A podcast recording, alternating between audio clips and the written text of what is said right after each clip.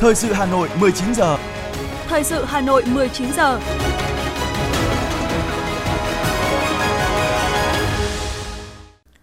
Võ Nam và Phương Nga xin kính chào quý vị và các bạn. Bây giờ là chương trình thời sự của Đài Phát thanh Truyền hình Hà Nội. Chương trình tối nay, thứ năm ngày 17 tháng 11 có những nội dung chính sau đây. Lãnh đạo thành phố dự ngày hội đại đoàn kết toàn dân tộc nhân kỷ niệm 92 năm ngày thành lập Mặt trận Dân tộc Thống nhất Việt Nam.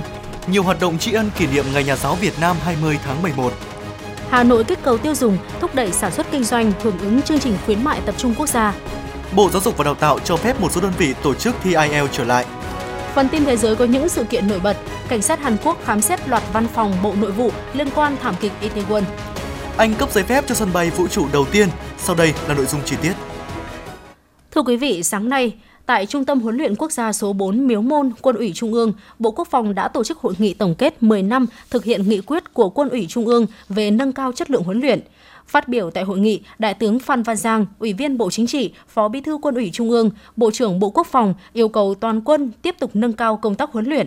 xác định phương châm cơ bản, thiết thực, vững chắc, coi trọng huấn luyện đồng bộ, chuyên sâu theo hướng hiện đại, kết hợp chặt chẽ giữa huấn luyện với giáo dục chính trị, giáo dục đào tạo gắn với huấn luyện, chiến đấu, huấn luyện sát nhiệm vụ, đối tượng địa bàn, môi trường tác chiến và thực tế chiến đấu, có cường độ cao, lấy thực hành làm chính với mục tiêu huấn luyện cho các đối tượng có bản lĩnh chính trị luôn kiên định vững vàng, tuyệt đối trung thành với Đảng, Tổ quốc, nhà nước và nhân dân, nhận rõ đối tác, đối tượng của cách mạng Việt Nam có thể lực tốt, có trình độ kỹ chiến thuật, nghiệp vụ giỏi, chuyên sâu, hiện đại, năng lực tư duy sáng tạo, quyết đoán, khả năng thích ứng nhanh, hành động kiên quyết, hiệu quả trong xử trí các tình huống, các đơn vị tiến thẳng lên hiện đại, làm chủ trang bị kỹ thuật mới. Toàn quân có chất lượng tổng hợp, sức mạnh chiến đấu cao, bảo vệ vững chắc Tổ quốc Việt Nam xã hội chủ nghĩa. Sáng cùng ngày tại Hà Nội, Bộ Công an tổ chức hội thảo khoa học đội ngũ trí thức Việt Nam trong sự nghiệp bảo vệ nền tảng tư tưởng của Đảng. Phát biểu đề dẫn hội thảo, Thượng tướng Phó giáo sư tiến sĩ Trần Quốc Tỏ, Ủy viên Trung ương Đảng, Thứ trưởng Bộ Công an, thành viên Ban chỉ đạo đề án tổng kết nghị quyết số 27 cho biết, trong sự nghiệp bảo vệ nền tảng tư tưởng của Đảng cùng với đội ngũ trí thức cả nước, trí thức công an nhân dân đã phát huy vai trò sung kích nòng cốt trên nhiều mặt trận, lĩnh vực, địa bàn. Tuy nhiên, thực tiễn cho thấy trên mặt trận bảo vệ nền tảng tư tưởng của Đảng cần nhiều hơn sự vào cuộc, những cống hiến đóng góp của đội ngũ trí thức Việt Nam nói chung, trong đó có trí thức công an nhân dân, nhất là trong nghiên cứu phát triển lý luận chủ nghĩa Mark Lenin, tư tưởng Hồ Chí Minh, tạo sự đồng thuận của các tầng lớp nhân dân đối với chủ trương đường lối của Đảng, chính sách pháp luật của nhà nước. Tại hội thảo, các chuyên gia nhà khoa học đã thảo luận, tập trung làm rõ các chủ đề gồm vai trò, vị trí và tầm quan trọng của đội ngũ trí thức Việt Nam, trong đó có trí thức công an nhân dân đối với sự nghiệp bảo vệ nền tảng tư tưởng của Đảng trong tình hình hiện nay, những đóng góp của đội ngũ trí thức trong sự nghiệp bảo vệ nền tảng tư tưởng của Đảng, công tác đào tạo bồi dưỡng, phát triển đội ngũ trí thức và giải pháp phát huy vai trò của đội ngũ trí thức trong sự nghiệp bảo vệ nền tảng tư tưởng của Đảng. Hôm nay, Bộ Tư pháp phối hợp với Phái đoàn Liên minh châu Âu EU tại Việt Nam, chương trình phát triển Liên Hợp Quốc, Ban thư ký hội nghị La Haye về tư pháp quốc tế, Ban thư ký ASEAN tổ chức diễn đàn pháp luật ASEAN với chủ đề Kinh nghiệm quốc tế trong thực hiện tương trợ tư pháp về các vấn đề dân sự và thương mại trong khuôn khổ hội nghị La Haye về tư pháp quốc tế. Diễn đàn được tổ chức theo hình thức trực tiếp từ điểm cầu Hà Nội kết hợp trực tuyến. Phát biểu khai mạc diễn đàn, Thứ trưởng Bộ Tư pháp Nguyễn Khánh Ngọc cho biết, Diễn đàn Pháp luật ASEAN là nơi trao đổi thảo luận, chia sẻ các thực tiễn kinh nghiệm tốt trong xây dựng, thực hiện pháp luật cùng những vấn đề pháp luật và tư pháp đặt ra đối với các nước thành viên ASEAN, thông qua đó nâng cao hiểu biết, kiến thức, cùng nhau giải quyết các vấn đề và thúc đẩy sự hợp tác giữa các nước ASEAN. Tại diễn đàn, đại biểu các nước ASEAN và các chuyên gia quốc tế đến từ Hoa Kỳ, Thụy Sĩ, Nhật Bản, EU, UNDP và một số đại sứ quán nước ngoài tại Việt Nam đã trao đổi chia sẻ những thông tin bổ ích để cùng nhau thúc đẩy, tăng cường sự hợp tác về tư pháp quốc tế, tương trợ tư pháp trên phạm vi toàn cầu và trong khu vực ASEAN, cũng như hoàn thiện khuôn khổ pháp luật về tư pháp quốc tế của mỗi nước.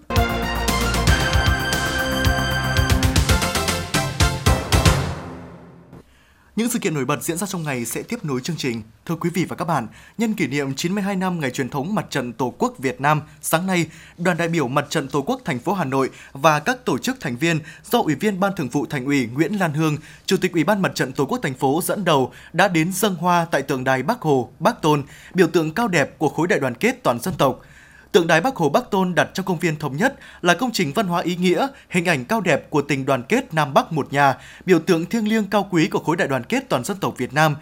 thành kính bày tỏ lòng biết ơn vô hạn Chủ tịch Hồ Chí Minh, người sáng lập Mặt trận Dân tộc Thống nhất và Chủ tịch Tôn Đức Thắng, vị Chủ tịch danh dự đầu tiên của Mặt trận Tổ quốc Việt Nam, hai vị lãnh tụ kính yêu của dân tộc, biểu tượng người sáng về lòng yêu nước, thương dân sâu sắc, đội ngũ cán bộ mặt trận, cán bộ đoàn thể các cấp thủ đô nguyện nỗ lực phấn đấu, học tập và làm theo tấm gương đạo đức cách mạng suốt đời cần kiệm, liêm chính, hết lòng, hết sức phục vụ nhân dân, tiếp tục củng cố vững chắc khối đại đoàn kết toàn dân tộc, phát huy tinh thần sáng tạo của các tầng lớp nhân dân trong xây dựng thủ đô văn hiến, văn minh hiện đại. Cũng trong sáng nay, Ủy viên Ban Thường vụ Thành ủy Nguyễn Lan Hương, Chủ tịch Ủy ban Mặt trận Tổ quốc thành phố tham dự lễ kỷ niệm 92 năm ngày truyền thống lịch sử Mặt trận Tổ quốc Việt Nam tại quận Cầu Giấy và biểu dương các điển hình phong trào thi đua năm 2022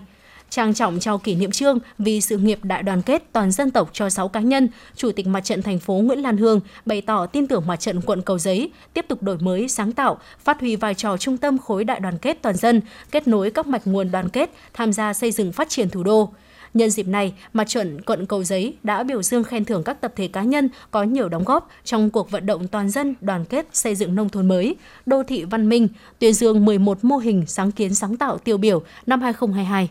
Nhân dịp này, Phó trưởng đoàn đại biểu Quốc hội thành phố Hà Nội Phạm Thị Thanh Mai đã về dự và chia vui cùng cán bộ đảng viên và nhân dân thôn 7, xã Phúc Hòa, huyện Phúc Thọ tại Ngày hội Đại đoàn kết toàn dân tộc năm 2022.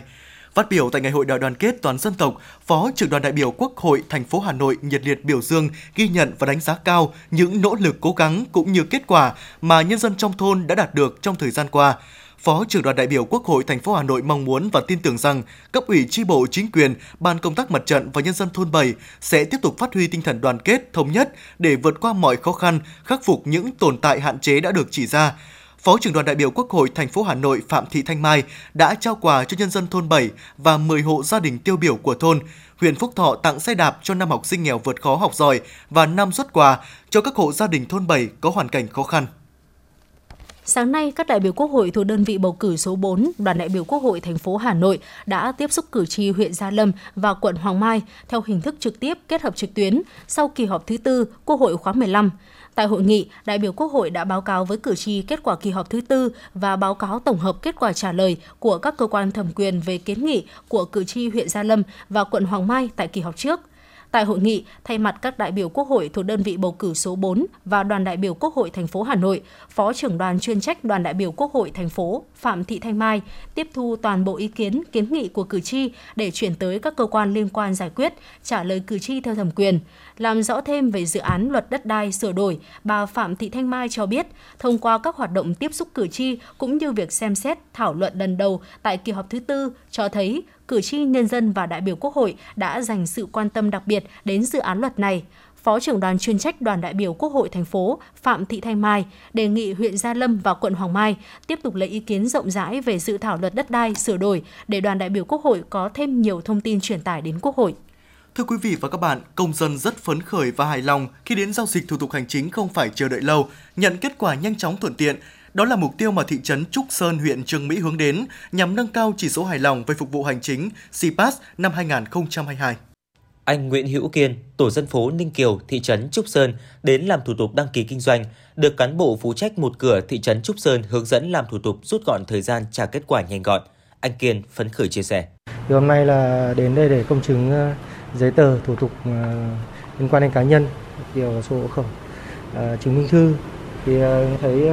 sự tiếp đón với lại ờ, hệ thống máy móc thấy rất là hiện đại và, và nhiệt tình. Các anh làm việc thì ờ, hướng dẫn chỉ vào chi tiết và có lịch hẹn những kiếp cụ thể để đảm bảo cho công dân. Em rất hài lòng với cách phục vụ. Em cảm ơn. Mô hình một thủ tục hai kết quả, thủ tục hành chính không chờ trong giải quyết thủ tục hành chính đã được thị trấn Trúc Sơn triển khai. Khi công dân đến làm thủ tục sẽ được cán bộ tại bộ phận một cửa thị trấn tiếp nhận, giải quyết ngay tại chỗ, không phải in giấy hẹn như trước đây. Các công dân được nhận kết quả nhanh chóng đều rất hài lòng với cách phục vụ đổi mới này. Để có được kết quả trên, đội ngũ cán bộ công chức trên địa bàn thị trấn Trúc Sơn luôn nêu cao tinh thần và trách nhiệm phục vụ người dân. Thị trấn Trúc Sơn còn áp dụng hình thức gửi thư chúc mừng đối với những trường hợp khai sinh, tặng hoa, trao giấy đăng ký kết hôn tại bộ phận một cửa có đại diện chính quyền địa phương, tổ dân phố, gia đình và công dân đăng ký kết hôn, đồng thời lồng ghép tuyên truyền pháp luật cho công dân. Những trường hợp gia đình làm thủ tục đăng ký khai tử cũng nhận được thư chia buồn của chính quyền địa phương. Qua đó, công dân cảm thấy sự trang trọng và thân thiện của chính quyền đối với người dân khi đến làm thủ tục. Bà Nguyễn Lan Anh, trưởng bộ phận một cửa thị trấn Trúc Sơn, huyện Trương Mỹ cho biết là tháng 10 năm 2022 thì có triển khai cái chứng thực bản sao điện. Cũng đã sẽ có một cái sáng kiến là một hồ sơ hai kết quả. Tức là sau khi mà công dân nộp ở hồ sơ đăng ký hộ tịch thì công dân sẽ nhận được một cái bản trình sau đó thì chúng em sẽ trả thêm đó là một cái bản sao được chứng thực điện tử rồi. Và cái bản sao chứng thực điện tử này được sử dụng được mua lên được luôn ở trên môi trường mạng. Thì như thế sẽ rút rất ngắn cái khoảng thời gian mà công dân phải chờ đợi và tiết kiệm chi phí bởi vì bản sao điện, chứng thực điện tử thì chỉ luật cần lục lệ phí một lần, nhưng được sử dụng nhiều lần sau khi mà được triển khai cái mô hình này thì cũng dân cũng rất có đón nhận rất là tích cực ạ. Bản thân mình là cán bộ mà mình chỉ nghĩ đơn giản là những người dân họ đến đây và họ cần được mình phục vụ mình ưu tiên mình hãy ờ, coi họ là những người khách hàng. Khi mà chúng em bắt đầu triển khai cái mô hình hiện đại thân thiện gần dân ấy, thì chúng em coi những người dân là khách hàng hoặc là những có thể là những người dân chỉ là mình có thể phục vụ bằng cái cái cái thái độ tốt nhất của mình. Điểm mấu chốt là thị trấn Trúc Sơn đã từng bước xây dựng một nền hành chính dân chủ, trong sạch, chuyên nghiệp, hiện đại, xuất phát từ trách nhiệm của cán bộ công chức trên địa bàn trong thực thi nhiệm vụ. Trọng tâm là nâng cao trách nhiệm, thái độ phục vụ nhân dân của đội ngũ cán bộ, công chức trong thực thi nhiệm vụ giải quyết thủ tục hành chính của các cơ quan và đơn vị. Nâng cao trách nhiệm của người đứng đầu các cơ quan đơn vị trong chỉ đạo, điều hành và tổ chức thực hiện công tác giải quyết thủ tục hành chính, tạo sự chuyển biến mạnh mẽ trong nhận thức của cán bộ, công chức về việc cải thiện nâng cao chỉ số hài lòng của tổ chức cá nhân đối với sự phục vụ của các cơ quan đơn vị Ngoài phục vụ 14.000 dân và trên 100 doanh nghiệp trên địa bàn, các cán bộ một cửa thị trấn Trúc Sơn còn chiếm được cảm tình của một số tổ chức và cá nhân doanh nghiệp ở các xã bạn khi đến làm các thủ tục hành chính. Ông Nguyễn Thế Cương, Phó Chủ tịch Ủy ban nhân dân thị trấn Trúc Sơn, huyện Trương Mỹ cho biết. Xác định đây là một cái nhiệm vụ chính trị, thế do vậy là chúng tôi cũng chỉ đạo cán bộ ờ, công chức chuyên môn thì đến nay thì chúng tôi đã triển khai ờ, nhân rộng cái mô hình ờ, một cửa thân thiện hiện đại gần dân gần đây nhất thì chúng tôi có hai cái mô hình điểm này được huyện đánh giá rất cao một là thực hiện các cái thủ tục hành chính tại bộ phận một cửa không chờ thứ hai là thực hiện cái mô hình là một ờ, hồ sơ nhưng mà hai kết quả thì nó góp phần rất là tích cực vào cái việc mà thực hiện cái cải cách hành chính của thị trấn Đông Sơn. Chúng tôi thì hàng năm tổ chức hai cái hội nghị đối thoại giữa Ủy ban Mặt trận Tổ quốc với thì, ờ, người đứng đầu của đảng ủy. Thế trong cái đó thì chúng tôi cũng mời luôn cả các cái tổ chức, các cái doanh nghiệp trên địa bàn thị trấn của các cơ quan có hay liên quan đến cái việc mà đến uh, giao dịch ờ, uh, thì đại đa số họ rất là đồng tình với cái sự phục vụ của cái bộ phận một cửa rồi là sự phục vụ của cán bộ công chức của ban dân thị trấn Mô hình một hồ sơ hai kết quả đã làm công dân hài lòng khi đi giải quyết thủ tục hành chính, giúp cho cán bộ công chức thị trấn Trúc Sơn thấy rõ trách nhiệm, nâng cao kỷ luật, kỷ cương hành chính, đề cao văn hóa ứng xử thực hiện cơ chế một cửa, một cửa liên thông theo hướng văn minh và hiện đại. Những tác phẩm nghệ thuật tôn vinh các thầy cô giáo, Tấm lòng yêu nghề, mến trẻ, trách nhiệm vượt khó, đem con chữ đến với đồng bào ở những vùng xa xôi của Tổ quốc. Những cảm xúc tự hào và trách nhiệm với nghề. Lòng biết ơn thầy cô, tri ân nghề cao quý.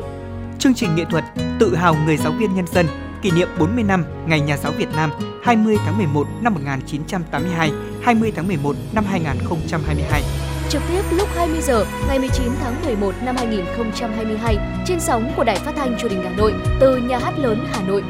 Chỉ đạo nội dung nhà báo Nguyễn Kim Khiêm, Chỉ đạo sản xuất nhà báo Lê Thị Ánh Mai. Mời quý vị và các bạn cùng đón xem. Mời quý vị và các bạn nghe tiếp phần tin. Sáng nay, Ủy ban Nhân dân quận Hà Đông đã tổ chức lễ kỷ niệm 40 năm Ngày Nhà giáo Việt Nam và tuyên dương điển hình tiên tiến, nhà giáo tiêu biểu ngành giáo dục đào tạo quận năm 2022.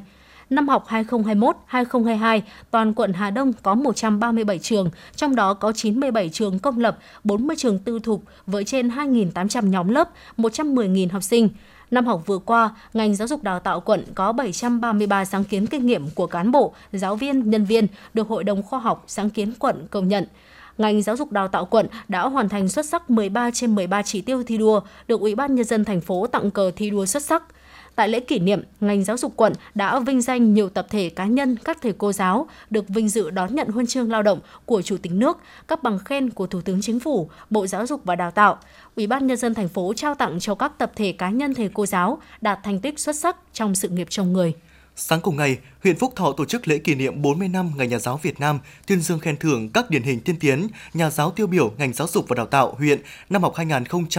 2021-2022. Trong những năm qua, huyện Phúc Thọ luôn quan tâm tạo điều kiện để giáo dục phát triển về mọi mặt, từ cơ sở vật chất trường lớp, trang thiết bị dạy học đến đội ngũ cán bộ quản lý, giáo viên, nhân viên, bảo đảm đủ về số lượng, nâng cao về chất lượng, đáp ứng yêu cầu phát triển của giáo dục. Phát huy những thành tích đạt được, ngành giáo dục đào tạo huyện cần tiếp tục có hướng đi, những bước đột phá mới, trong đó chú trọng nâng cao hiệu lực hiệu quả trong quản lý nhà nước về giáo dục và đào tạo, đẩy mạnh chuyển đổi số, cải cách hành chính trong toàn ngành, tăng cường ứng dụng công nghệ thông tin trong dạy học và quản lý giáo dục, tập trung nâng cao chất lượng giáo dục toàn diện, công tác bồi dưỡng học sinh giỏi, học sinh năng khiếu, Nhân dịp này, nhiều tập thể và cá nhân vinh dự được Bộ Giáo dục và Đào tạo, Ủy ban nhân dân thành phố Hà Nội và Ủy ban nhân dân huyện Phúc Thọ khen thưởng. Cũng trong sáng nay, huyện Thạch Thất đã tổ chức lễ kỷ niệm 40 năm Ngày Nhà giáo Việt Nam, tuyên dương khen thưởng các điển hình tiên tiến ngành giáo dục và đào tạo năm học 2021-2022. Với những thành tích đạt được trong năm học qua, toàn huyện có gần 100 nhà giáo, cán bộ quản lý được Bộ Giáo dục và Đào tạo tặng kỷ niệm trương vì sự nghiệp giáo dục, 3 tập thể được Ủy ban nhân dân thành phố tặng cờ thi đua xuất sắc, 3 tập thể và 8 cá nhân được Ủy ban nhân dân thành phố tặng bằng khen. 8 cá nhân được Bộ Giáo dục và Đào tạo tặng bằng khen, 10 tập thể được Ủy ban nhân dân thành phố công nhận danh hiệu tập thể lao động tiên tiến và nhiều phần thưởng cao quý khác. Nhân dịp này, Ủy ban nhân dân huyện Hoài Đức tổ chức lễ kỷ niệm 40 năm Ngày Nhà giáo Việt Nam 20 tháng 11, tuyên dương khen thưởng các điển hình tiên tiến, nhà giáo mẫu mực tiêu biểu năm học 2021-2022. Tại lễ kỷ niệm, trường tiểu học Đức Thượng được nhận bằng khen của Thủ tướng Chính phủ, 3 tập thể 15 cá nhân được nhận bằng khen của Bộ Giáo dục Đào tạo, 3 tập thể được nhận cờ thi đua xuất sắc của thành phố Hà Nội. 16 tập thể và 4 cá nhân được nhận bằng khen của Chủ tịch Ủy ban nhân dân thành phố. Trong 40 năm qua, các thế hệ nhà giáo huyện Hoài Đức đã không ngừng phát huy những truyền thống tốt đẹp của nhà giáo Việt Nam trong mọi hoàn cảnh, đều luôn thi đua dạy tốt học tốt. Đặc biệt, năm học 2021-2022 hết sức khó khăn với 7 tháng liên tiếp học trực tuyến và 2 tháng học trực tiếp. Song với sự tâm huyết trách nhiệm của đội ngũ nhà giáo, ngành giáo dục đào tạo huyện Hoài Đức đã nỗ lực phấn đấu hoàn thành tốt nhiệm vụ được giao, Thời gian tới, ngành giáo dục đào tạo huyện Hoài Đức tiếp tục đổi mới quản lý, nâng cao chất lượng giáo dục, đẩy mạnh việc học tập và làm theo tư tưởng đạo đức phong cách Hồ Chí Minh, góp phần vào công cuộc đổi mới căn bản và toàn diện giáo dục đào tạo. Thưa quý vị và các bạn, có một nghề bụi phấn dính đầy tay, ai cũng bảo đó là nghề cao quý nhất. Nhắc đến nghề giáo, chúng ta nhắc ngay đến phấn, đến bảng. Nhưng với những cô giáo mầm non dính trên tay hàng ngày, không chỉ là bụi phấn mà còn là đồ ăn thừa, là rác, là nước mắt, thậm chí là cả máu. Bởi nghề giáo viên mầm non là một nghề rất đặc biệt, là nhà giáo nhưng không chỉ dạy mà còn phải dỗ, không chỉ giáo dục mà còn chăm sóc. Và hơn hết, đây là nghề làm vì tình yêu, vừa yêu nghề, vừa yêu trẻ. Tốt nghiệp trường sư phạm mẫu giáo, cô giáo Nguyễn Thị Duyên, giáo viên trường 10 trên 10, huyện Hoài Đức đã có hơn chục năm gắn bó với nghề. Cô tâm sự, có lẽ ít ai hiểu và cảm nhận được nghề giáo viên mầm non. Công việc thường được gọi là ô xin có bằng cấp. Giáo viên thường kiêm nhiệm đồng thời các vai trò giáo viên, diễn viên, nghệ sĩ, họa sĩ, nhạc sĩ, nhà thơ, thậm chí là lao công tạp vụ để chăm sóc lớp học hơn 20 học sinh. Bởi vì em nghĩ là khi mà mình dành tình yêu và mình có trách nhiệm với nó và mình ờ, làm việc bằng đam mê, mình sống bằng đam mê thì chắc chắn là một cái với một cái nghề mà có cái đặc thù Ừ, vất vả, áp lực. Mà lương thì đúng là ai cũng biết là lương của giáo viên mầm non rất là thấp. Nhưng mà dành tình yêu và trách nhiệm và đam mê thì sẽ tìm được rất nhiều niềm vui với cả hạnh phúc ở đây. Hạnh phúc cả với các con và với đồng nghiệp, đôi khi với các phụ huynh nữa. Có những thứ mặc dù rất là nhỏ nhặt thôi nhưng mà mình, về mình vui mãi tới tận tối, tận hôm sau, tận hàng tuần, hàng tháng được ạ. Cô Thu Thủy, trường mầm non 10 trên 10 chia sẻ.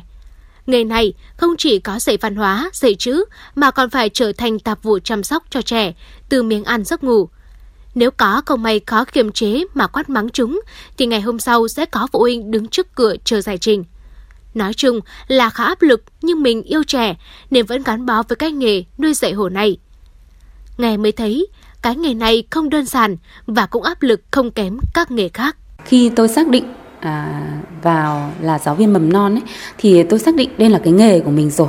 Thế nên là à, khi mình đã làm nghề ấy, thì mình sẽ phải làm với hết cái tâm của mình. Thế nên là với các con thì à, rất là nhỏ nên chính vì vậy là mình sẽ phải dành những tình yêu thương cho các con. Với cô Nguyễn Thị Ngọc hiệu trưởng trường mầm non Hoa Sen huyện Hoài Đức Niềm vui dạy học được nhìn nhận dưới nhiều góc độ. Niềm vui khi được dõi theo những thế hệ học trò của mình được gắn bó, ngắm nhìn đôi mắt long lanh của trẻ thơ, đầy khát vọng, say sưa nghe cô giảng bài. Đó còn là niềm vui khi nhìn thấy sự tiến bộ của các em và nét rạng rỡ của phụ huynh mỗi buổi đón con về. Cô Ngọc có nói thêm. Với góc độ là cán bộ quản lý thì tôi cũng thấy rất là tự hào vì là những cô giáo đã lựa chọn nghề, yêu nghề, gắn bó với nghề và cũng có những cái cống hiến cho nghề. À, cái việc mà chăm sóc các con nó cũng mất nhiều thời gian và phải có cả sự tâm huyết. Thế tâm huyết rồi thì các cô lại còn không như vậy mà các các cô luôn luôn phải sáng tạo. Nếu không sáng tạo mà cứ dập khuôn một hình thức thì các con sẽ nhàm chán. Mà nhàm chán là các con không thích đến trường. Thời gian qua, có không ít trường hợp bảo hành trẻ mầm non diễn ra trên khắp cả nước. Điều này ảnh hưởng không nhỏ đến tinh thần và thể chất của các em, lòng tin của các bậc phụ huynh. Hình ảnh về nghề cũng vì thế mà thay đổi theo chiều hướng không tốt. Tuy nhiên, vẫn còn rất nhiều cô giáo ngày đêm chăm sóc các em nhỏ, miệt mài học hỏi, tìm kiếm và sáng tạo những tiết học hay. Sự cống hiến tận tụy với nghề của những giáo viên mầm non tâm huyết vẫn đáng để trân trọng, đặc biệt khi áp lực và cường độ làm việc là rất lớn. Bà Nguyễn Thị Tâm, Phó trưởng phòng Giáo dục Đào tạo quận Nam Từ Liêm cho biết. À, đối với giáo viên mầm non thì các cô là cực kỳ vất vả. Bởi vì nếu như mà ở nhà mình ý, mà chỉ có một hai trẻ thôi là bố mẹ cũng đã vật lộn rất là là là vất vả rồi. Thế nhưng mà đây một lớp của các cô mấy chục học sinh rất là đông như thế mà một lớp được hai cô nhưng mà khi mà dự giờ thì cực kỳ nền nếp ôi tổ ôi xuống trường thì khi mà bước vào, kể cả nhà trẻ, các con ngồi rất là ngoan. Đó cũng là một cái cái sự và cố gắng, nỗ lực của các cô rất là lớn. Đặc biệt là phải cực kỳ tâm huyết. Tâm huyết yêu nghề, mến trẻ thì mới làm được cái việc đó. Trường mầm non được xem là môi trường giáo dục đầu tiên. Trẻ ở độ tuổi búp măng là tương lai của cả xã hội giáo viên mầm non không chỉ là người truyền đạt nhận thức mà còn ảnh hưởng đến sự hình thành nhân cách của trẻ. Hành động, lời nói, hình ảnh của cô sẽ đi theo trẻ suốt cả chặng đường đời. Trước khó khăn, thử thách trong cơ chế thị trường, đôi lúc các cô không khỏi nản lòng mệt mỏi, nhưng sau tất cả những điều đó, lý do gắn bó với nghề, các cô luôn mỉm cười chia sẻ. Đó chính là ánh mắt, nụ cười và sự tiến bộ mỗi ngày của các thiên thần nhỏ.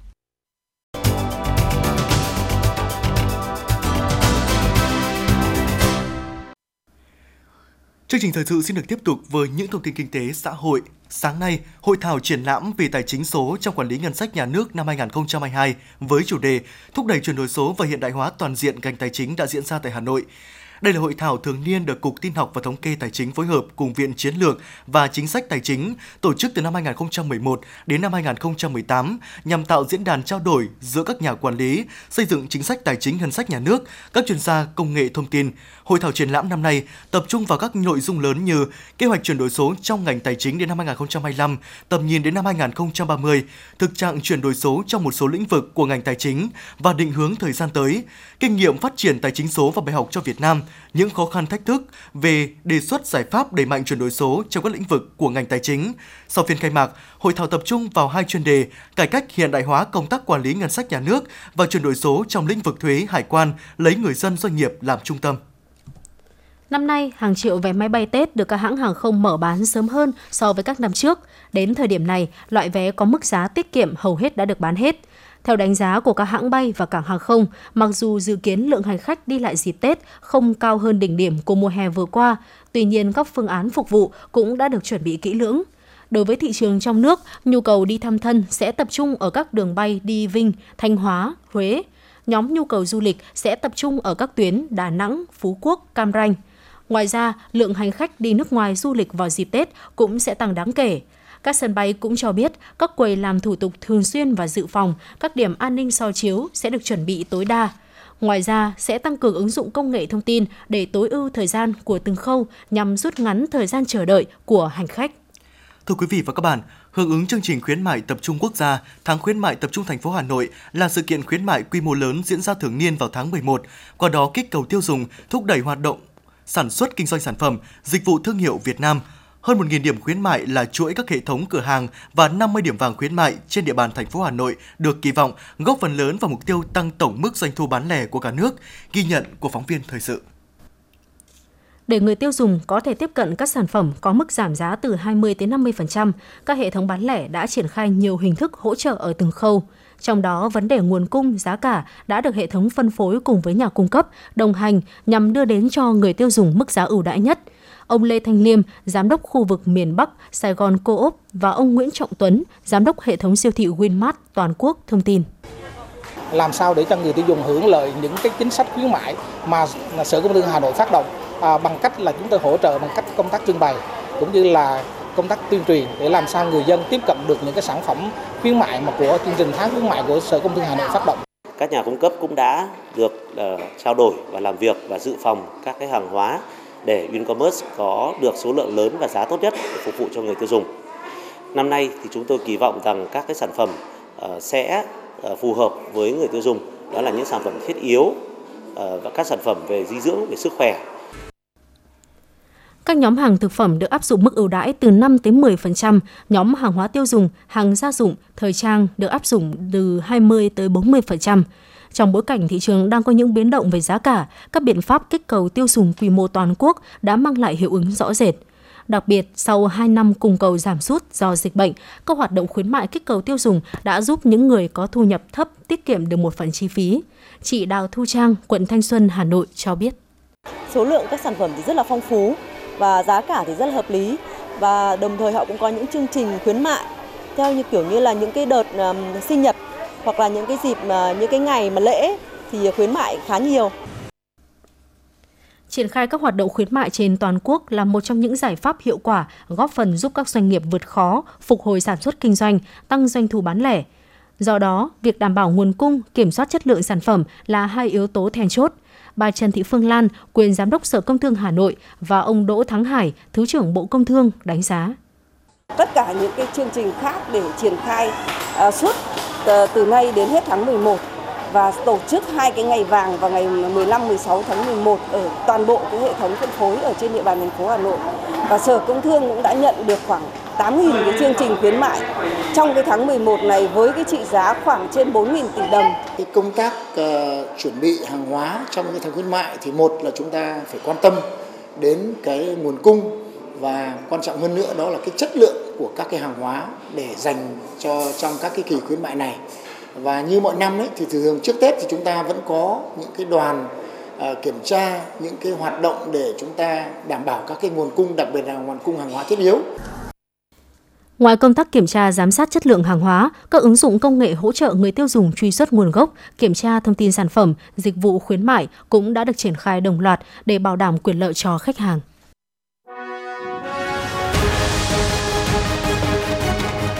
Thời sự Hà Nội, nhanh, chính xác, tương tác cao. Thời sự Hà Nội, nhanh, chính xác, tương tác cao.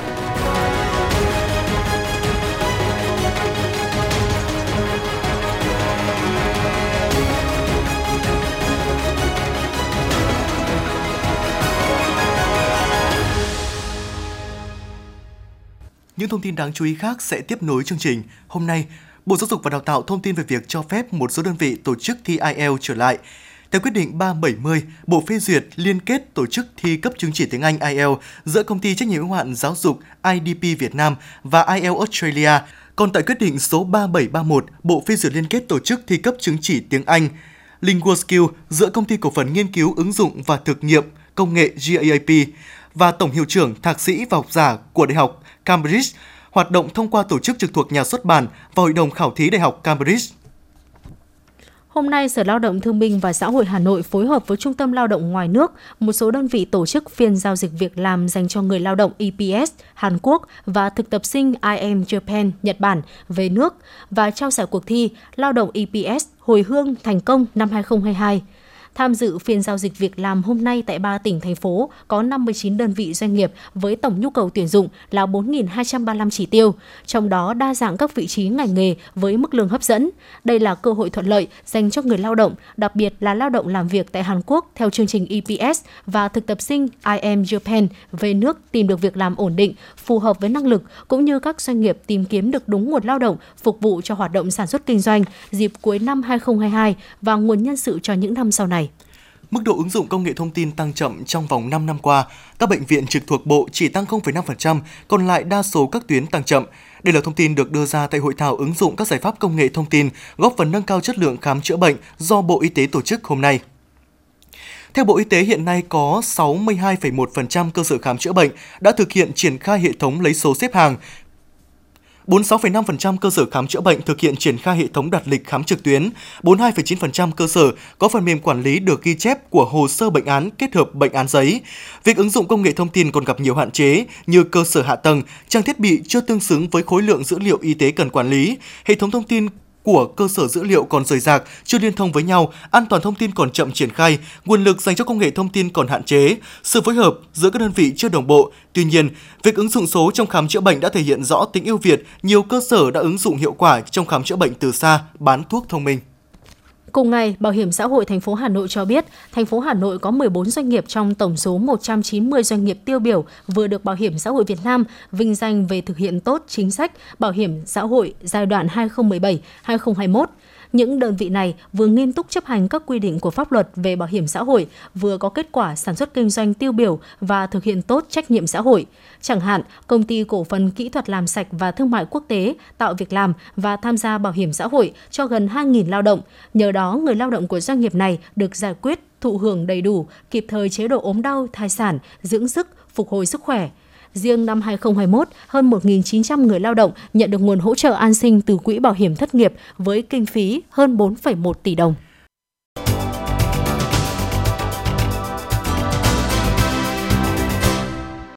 Thưa quý vị và các bạn, với diện tích hơn 108 km vuông, vườn quốc gia Ba Vì không chỉ là nơi lưu giữ phát triển động thực vật phong phú, lá phổi xanh của thủ đô mà còn là địa điểm du lịch lý tưởng. Tuy nhiên, các vướng mắc về cơ chế khiến tiềm năng này chưa được phát huy, khai thác một cách tối đa.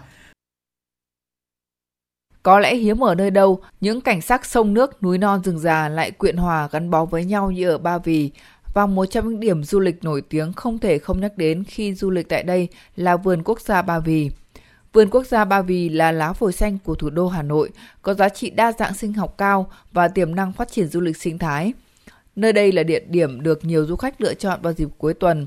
Đặc biệt hiện nay, bắt đầu bước vào mùa hoa dã quỳ nở, vườn là địa điểm lý tưởng cho du khách tham quan chụp ảnh. Chị Nguyễn Thị Thắng, du khách đến từ quận Nam Từ Liêm và anh Nguyễn Hữu Hùng, du khách đến từ quận Hà Đông cho biết. Thì ờ, cứ cuối tuần là chúng tôi cứ những cái địa điểm mà đẹp mà gần mà trong phạm vi khoảng tầm 40 đến 50 km thì chúng tôi cũng thường là tổ chức đi dã ngoại và cái địa điểm mà hoa dã quỳ ở trên à, đồi Ba Vì này thì là hàng năm chúng tôi đều à, lên đây và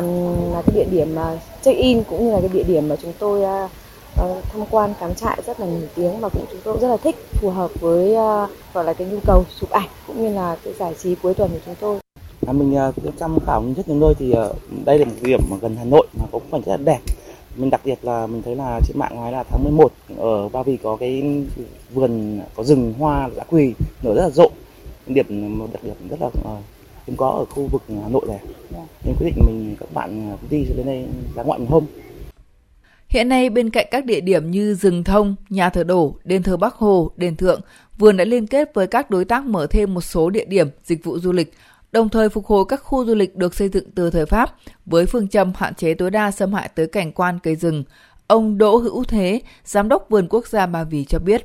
Ngoài cái du lịch tín ngưỡng, à, du lịch về cảnh quan, du lịch nghỉ dưỡng, thì chúng tôi xây dựng những cái sản phẩm mà du lịch mới. Đó là cái uh, mùa hoa dã quỳ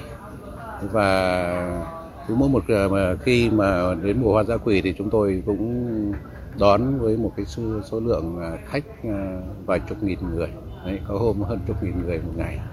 Thì à, cái này chúng tôi cũng đã phát huy và cái thừa một cái sản phẩm từ người Pháp người ta đưa về. Và đến bây giờ theo thị hiếu của nhân dân và của du khách thì chúng tôi sẽ tôn tạo và chăm sóc ừ, chăm chút nó để cho nó đẹp hơn và phục vụ nhu cầu của khách. Nhưng phải ưu tiên theo thứ tự ưu tiên đó là công tác bảo tồn là phải phải tốt nhất, phải ưu tiên nhất, quan tâm nhất và phải đầu tư mọi uh, lĩnh vực về nguồn lực, về kinh kinh phí. Uh, nếu không bảo tồn được thì cũng không có du lịch. Nên là buộc là chúng ta phải duy trì uh, cái cái trạng thái rừng tự nhiên, cái môi sinh môi trường ở đây tôn tạo thêm cảnh quan uh, di tích lịch sử. Thực tế cho thấy, để thực hiện đúng luật và phát triển kinh tế rừng gắn với bảo vệ rừng, thì phát triển du lịch sinh thái là phù hợp nhất vì bảo đảm các yếu tố phát triển lâu dài và bền vững.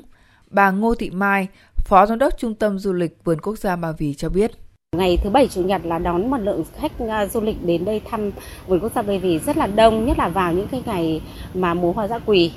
Thì à, chúng tôi cũng à, có một cái đội mà chuyên là đi làm cái công tác tuyên truyền ví dụ như là về tuyên truyền về công tác phòng cháy chữa cháy rừng công tác vệ sinh môi trường thì chúng tôi ở đây là có một hệ thống ví dụ như là ờ, khách đến đến mua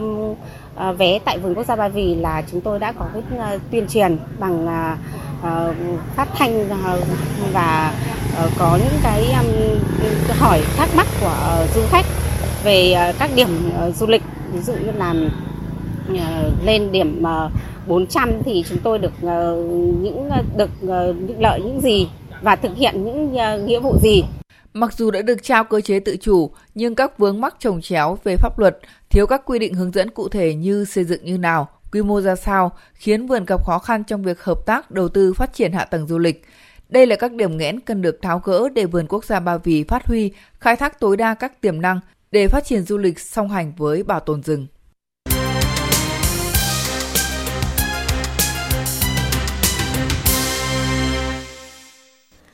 Quý vị và các bạn đang nghe chương trình thời sự của Đài Phát thanh Truyền hình Hà Nội. Phần tin thế giới sẽ tiếp nối chương trình. Hôm nay, Liên Hợp Quốc đã công bố dự thảo đầu tiên về thỏa thuận chung của Hội nghị Thượng đỉnh lần thứ 27 các bên tham gia Công ước Khung của Liên Hợp Quốc về biến đổi khí hậu đang diễn ra tại Ai Cập. Văn kiện không chính thức này dựa theo đề xuất của các đại biểu đến từ gần 200 quốc gia và vùng lãnh thổ. Nội dung này sẽ tạo cơ sở cho các cuộc đàm phán diễn ra trong những ngày tới và rất có thể sẽ được điều chỉnh và bổ sung đáng kể. Hội nghị Liên Hợp Quốc về biến đổi khí hậu dự kiến sẽ bế mạc vào ngày 18 tháng 11. Hôm nay, quân đội Hàn Quốc xác nhận lực lượng này và quân đội Mỹ đã tiến hành tập trận phòng thủ tên lửa. Sáng cùng ngày, Triều Tiên đã phóng một tên lửa đạn đạo tầm ngắn ra vùng biển phía đông nước này. Trong tuyên bố, quân đội Hàn Quốc đã bày tỏ quan ngại về vụ phóng tên lửa đạn đạo gần đây của Triều Tiên. Quân đội nước này sẽ duy trì trạng thái sẵn sàng và theo dõi sát các động thái của Triều Tiên. Trong khi đó, Bộ Ngoại giao Mỹ ra tuyên bố tái khẳng định cam kết của Mỹ đối với an ninh của Hàn Quốc.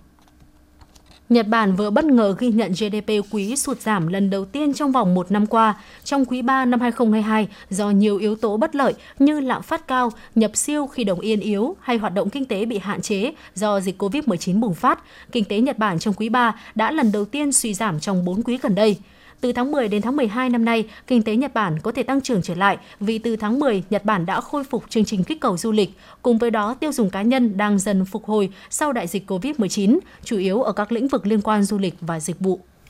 Giới chức Ngân hàng Trung ương Anh cho rằng việc Anh rời Liên minh châu Âu đang làm tổn hại nền kinh tế nước này. Cũng như nhiều nước châu Âu khác, nền kinh tế Anh đang phải đối mặt với nhiều thách thức khi giá khí đốt tăng cao do ảnh hưởng của cuộc xung đột giữa Nga và Ukraine. Chuỗi cung ứng hàng hóa tắc nghẽn, thiếu lao động, các thị trường tài chính Anh bắt đầu rơi vào tình trạng căng thẳng từ ngày 23 tháng 9 sau khi chính phủ của Thủ tướng khi đó là bà Liz Truss công bố chính sách kinh tế được cho là không phù hợp. Hiện Thủ tướng Rishi Sunak và Bộ trưởng Bộ Tài chính Jeremy Hunt đang nỗ lực giải cứu kinh tế Anh bằng kế hoạch ngân sách mới, theo đó sẽ đưa quốc gia châu Âu này trở lại thời kỳ thắt lưng buộc bụng.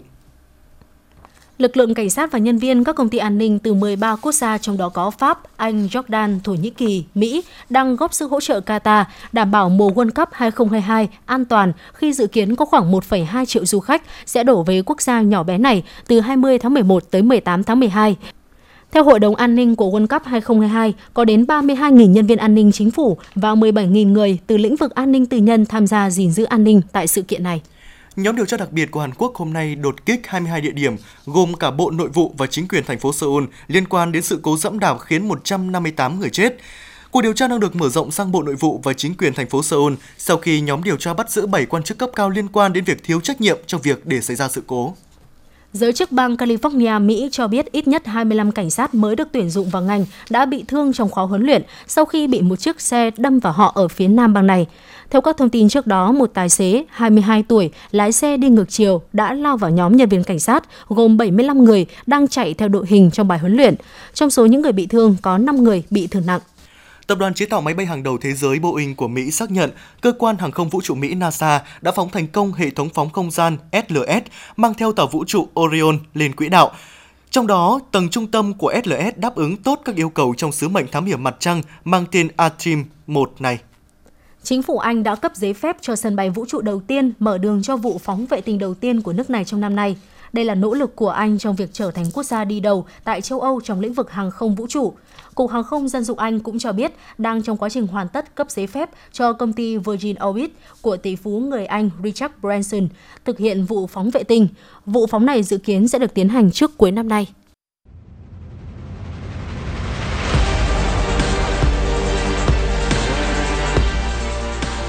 Bản tin thể thao Bản tin thể thao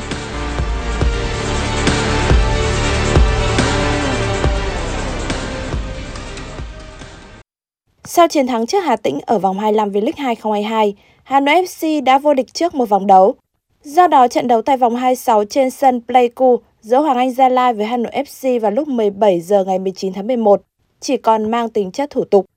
Mặc dù vậy, huấn luyện Chun Jae-ho vẫn mang đến Pleiku đội hình rất mạnh. Đáng chú ý đội trưởng Văn Quyết, người đang trong quá trình hồi phục chấn thương cũng góp mặt. Theo kế hoạch thì vào ngày 23 tháng 11, Hoàng Anh Gia Lai và Hà Nội FC sẽ gặp nhau trên sân Pleiku tại bán kết Cúp Quốc gia. Do đó, dù mang đội hình mạnh đến Gia Lai, nhưng không ngoại trừ khả năng huấn luyện Chun Jae-ho sẽ để các cầu thủ trẻ ra sân để tích lũy kinh nghiệm. Ở vòng 26 V-League 2022, hai trận đấu nhận được sự quan tâm lớn nhất là màn so tài của Hà Tĩnh với Thanh Hóa và Sài Gòn FC với Bình Dương. Đây là cuộc đua xác định xem Hà Tĩnh hay Sài Gòn FC sẽ xuống hạng ở mùa giải năm nay. Bước vào cuộc chạm trán Dan Medvedev ở lượt trận thứ hai bảng đỏ giải quần vợt ATP Final 2022. Stefano Tsitsipas nhập cuộc vô cùng ấn tượng, thậm chí đoạt breakball ngay ở game cầm ra bóng đầu tiên của đối thủ. Dù rất nỗ lực nhưng Medvedev cũng phải gác vợt với tỷ số 3-6 ở set 1. Đỉnh điểm hấp dẫn diễn ra trong set 2, thời điểm Medvedev dần lấy lại phong độ. Hai tay vợt không cho đối thủ bất kỳ cơ hội đoạt breakball nào trước khi kéo nhau vào loạt tie break. Tại đây, người hâm mộ tiếp tục chứng kiến màn rượt đuổi điểm số kịch tính và trong những phút xoát thần, Medvedev đã cứu tới 3 match point rồi giành chiến thắng 13-11. Sau set 3, Medvedev tưởng chừng như đến rất gần với chiến thắng khi giành break point ở game thứ 7. Dù vậy, Tsitsipas đã đòi lại break ở game thứ 10, qua đó đưa trận đấu vào loạt tie break thứ hai. Lần này Tsitsipas đã không mắc sai lầm nào khi thắng đối thủ 7-1 ở set đấu này và 2-1 chung cuộc. Ở một diễn biến khác, Novak Djokovic và Andrei Rublev đều giành chiến thắng ở trận gia quân. Vì thế, tay vợt nào giành phần thắng trong màn so tài này sẽ có rất nhiều cơ hội giành vé vào vòng bán kết. Set đầu tiên là một màn đôi công hấp dẫn khi cả hai tay vợt tỏ ra quá sắc sảo trong những cú ra bóng. Bước ngoặt chỉ đến ở game thứ 10 khi khả năng trả ra bóng của Djokovic quá tốt, khiến Rublev mắc sai lầm và đánh gác vợt với tỷ số 4-6 trong set 1. Ở set đấu thứ hai, Nole thậm chí còn giành break sớm hơn ngay game đầu tiên Rublev ra bóng và set đấu kết thúc chỉ sau 33 phút với phần thắng 6-1 cho cựu số 1 thế giới.